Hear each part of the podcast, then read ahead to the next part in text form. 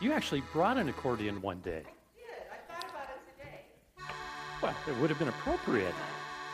Next time, I love it. My name's Dick. I'm one of the pastors here at Faith Covenant Church. I want to welcome you to this morning's worship service.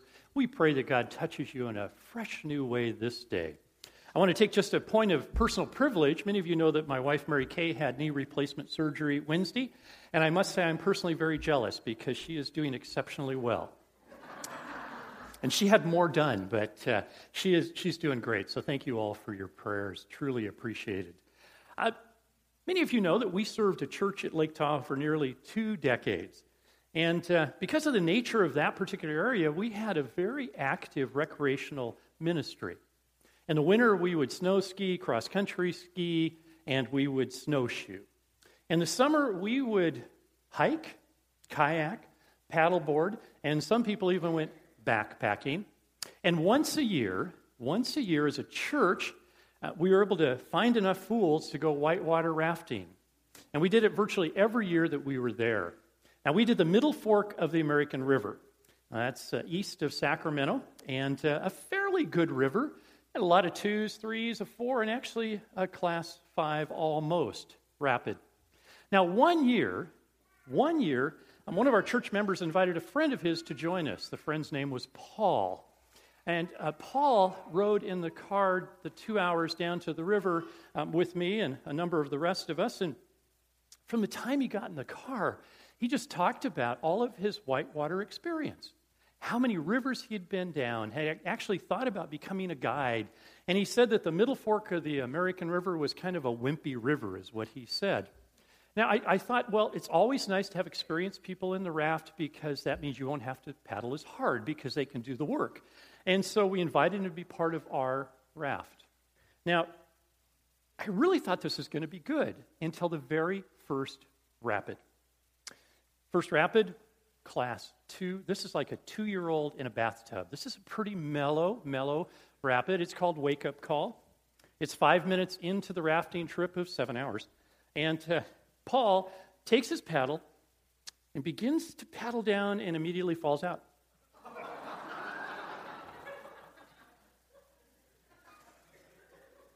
We pull him back in to the raft. I'm beginning to think that maybe he was a lot of words and no action. And I knew what was coming next because the next 15 minutes was a near class 5 rapid. Now, this wasn't the week or the, the year that Paul went with us, but here's a picture. So, this is coming down. Um, this is called Tunnel Chute, near class 5. Um, this was actually some of our core staff members, and Greg wanted me to make sure you knew I was the one up there and you really can't see my expression. He thinks it's terror. It's, it's joy going through a class five rapid, okay? But uh, here's another picture of it, and coming back out. Yeah, we made it. And so, great, great rapid. Um, Paul heard what was going to come in the next few minutes, heard that this is a rapid from which he shouldn't fall out, and he immediately went to the bottom of the raft in a fetal position, grabbed onto everything he could, and stayed there for the next seven hours.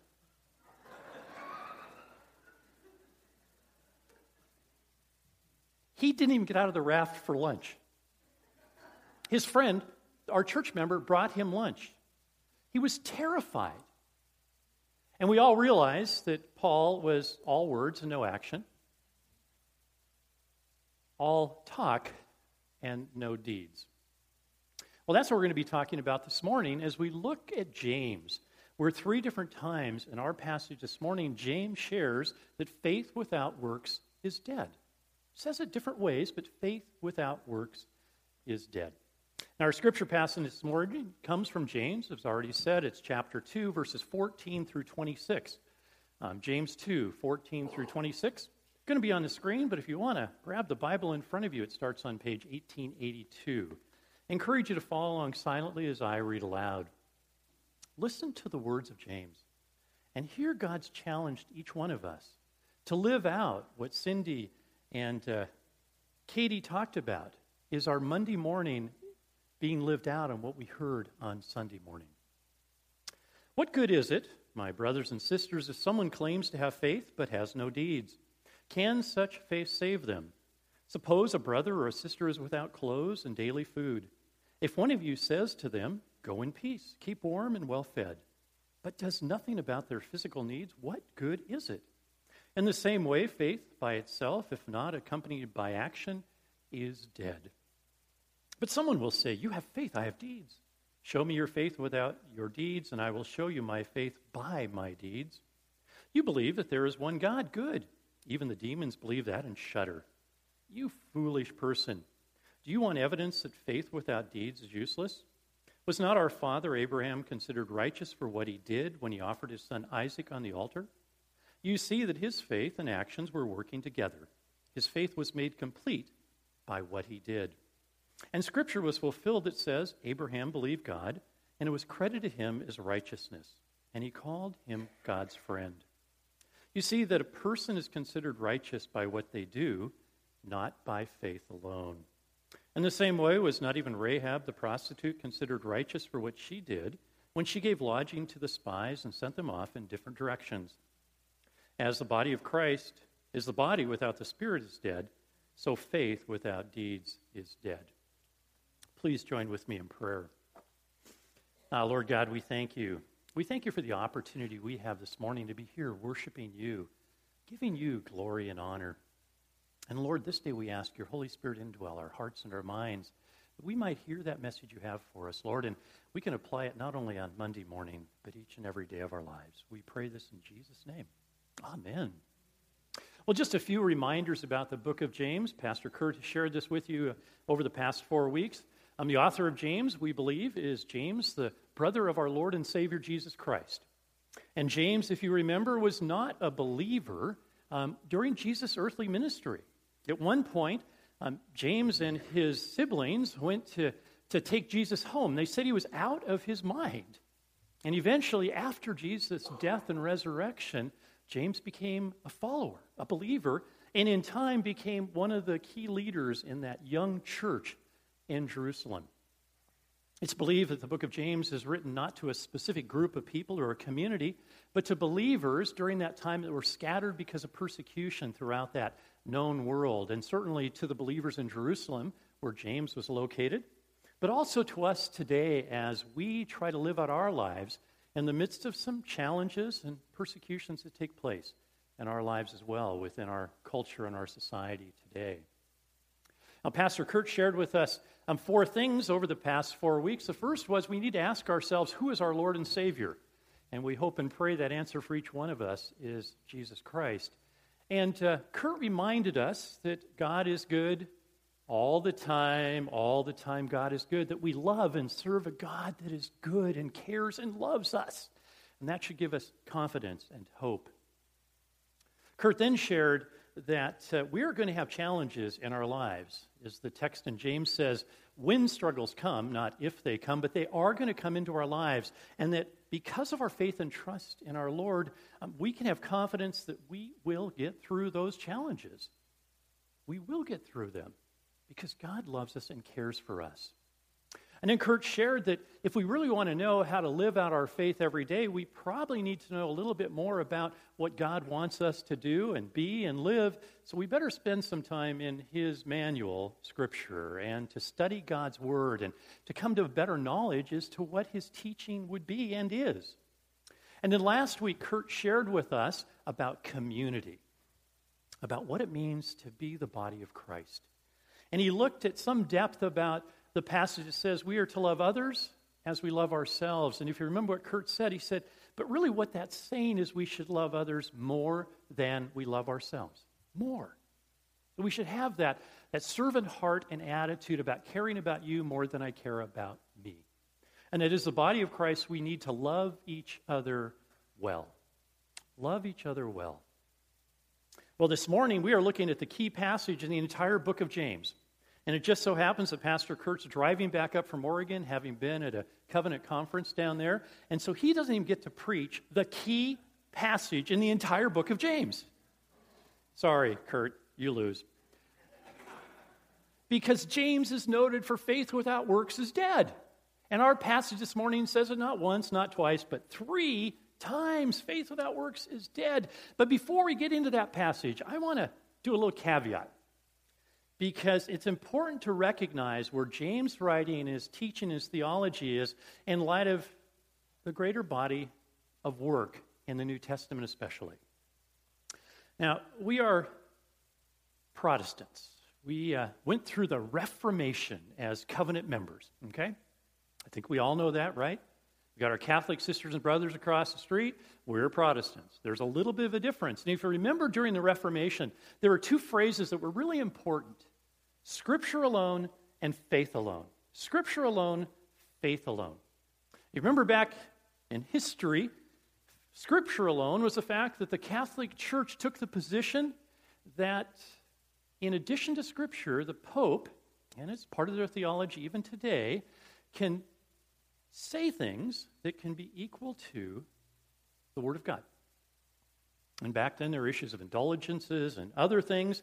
And so that started the Reformation. And so, Scripture alone is one of the watchwords. The other one is faith alone.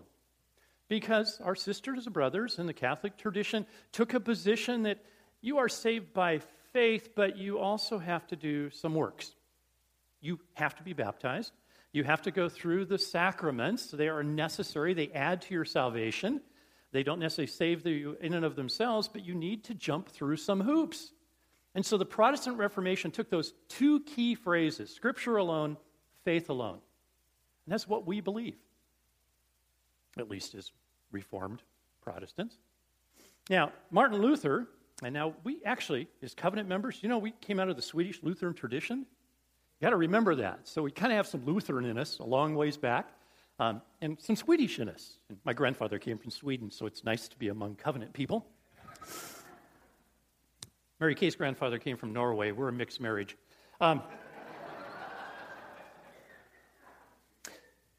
Kurt and I kind of joked about this a number of weeks ago, but Martin Luther, Martin Luther just didn't like the book of James. Not at all. He said it was the epistle of straw because it put too much focus on works. And Martin Luther wanted to make sure we knew we were saved by grace through faith alone.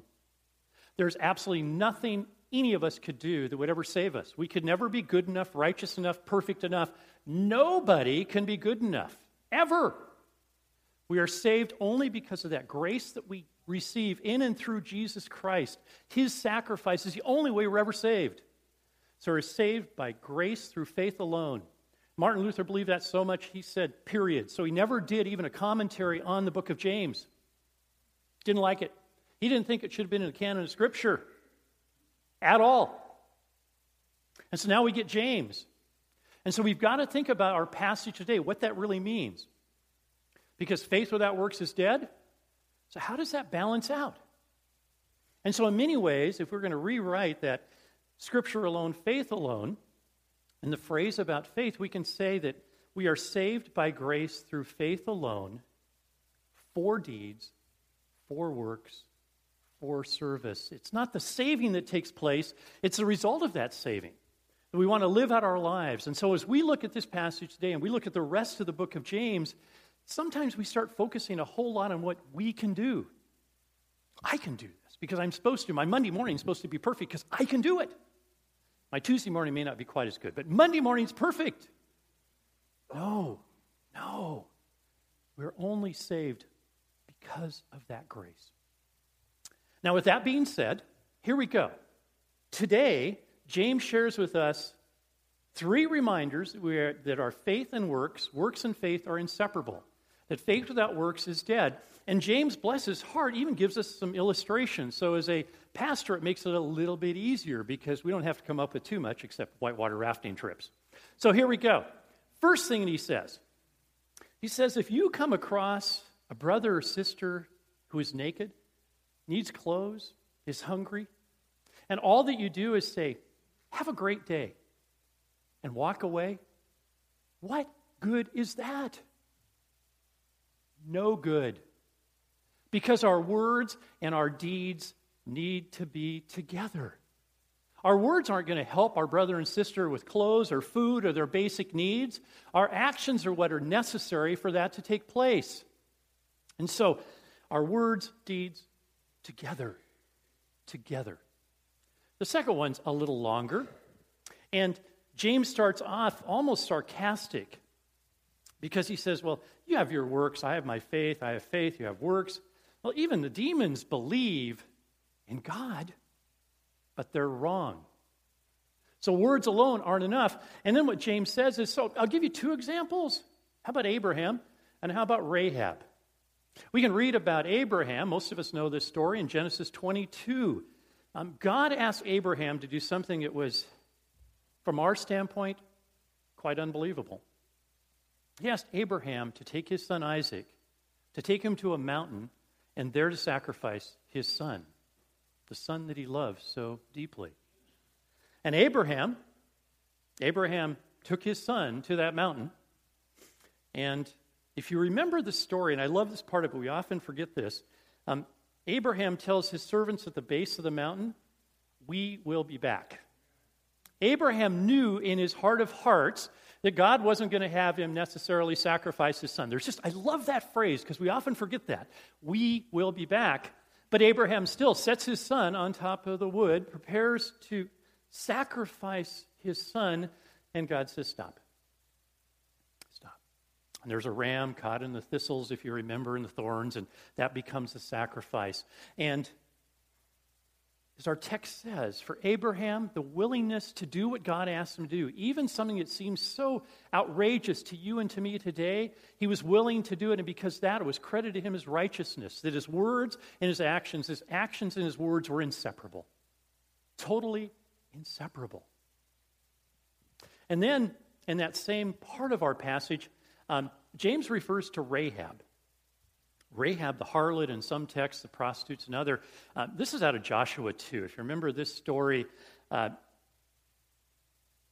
Moses has uh, gone to be with the Lord. Uh, Joshua and the, the Hebrews are in what is modern day Jordan today, about to cross over the Jordan River to take over the land of milk and honey, the land of Canaan. And Joshua's leading them, but Joshua's no fool. He sends a couple of spies to go into Jericho to see just what they're going to be up against. Now, Joshua had faith in our Lord that our Lord would make sure they succeeded because God promised, but Joshua was just making sure. And so the spies go into Jericho. It seems like the moment they go in, they're discovered. And so the king of Jericho um, finds them at Rahab's house, or supposedly thinks they're there. Rahab lies and says they're not there, and uh, sends the, the soldiers this way and the two Hebrew spies that way. Now, part of the subtext is that Rahab tells the spies that she knows that the God of the Hebrews, the God of the Jews, is the true God. Though she really isn't a believer, she has this kernel of faith. This kernel of faith. And because of that faith, she then acts out and makes sure those spies live.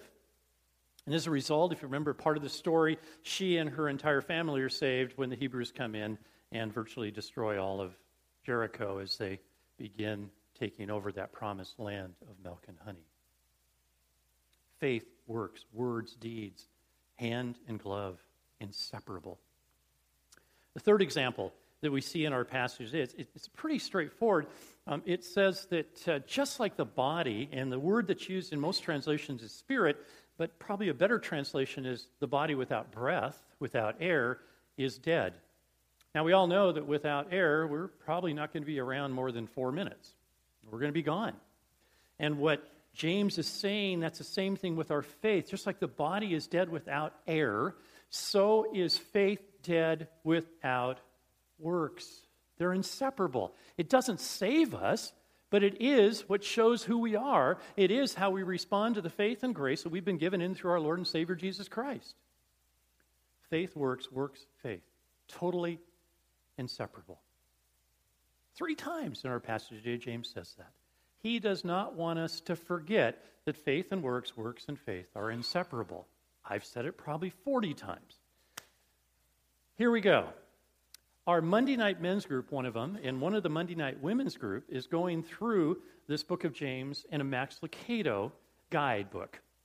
Great guidebook if you've not used it. And uh, in Max Lucado opens this particular study with a wonderful story about St. Francis of Assisi. St. Francis of Assisi. And James would love the story of St. Francis. It seems one morning St. Francis asked uh, one of his apprentice monks to join him to go preach in a, in a neighboring village. Assisi and uh, or Francis and the apprentice go down to the village, and they first stop at the cobbler shop and talk to uh, the cobbler as he's making shoes and boots and sandals, and listen to him and pray with them. And then they go to the butcher shop and do the same thing. Uh, they go visit a woman whose husband had just died and just spend time listening and asking questions and being there. They went to the school and did the same thing with some of the teachers and students. And they did that all morning long. And shortly after noon, Francis said to his apprentice, Well, we're done. We're going to go back to the Abbey now. And the apprentice said, But we're not done. You haven't preached. Uh, to which Francis said, What have we been doing all day? We've been interacting with people, we've been listening to them, and they've been watching how we have been operating. Everything we did was preaching. Everything we did was preaching. You know, sometimes we need to be reminded of that.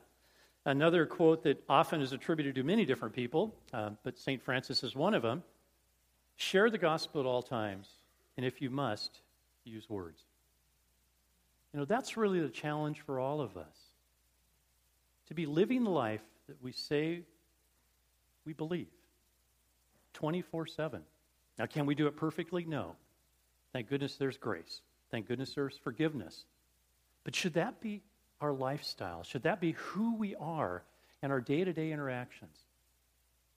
To have our faith and our works, works and faith inseparable. Leave you with one final story, and it really is the challenge for us. Uh, when we were at Tucson, our university director of ministries loved to share this story because she loved James. And uh, the story is just because you stand in a garage and go honk, honk, honk, you're not a car any more than sitting in church and saying prayers that you're truly a Christian. Faith and works, works and faith, inseparable. Amen. Here at Faith Covenant Church, we are blessed to try to live out our faith and our works, our works and our faith. And whenever I seek the ushers to come forward for the offering, I often will share with you some of the different ministries in which Faith Covenant's involved as we seek to live out our faith and works, works and faith together. Your gifts and your offerings allow our church, your church, to do the kind of ministries that we're able to do here and around the world. I invite our ushers to come forward to please receive our offering.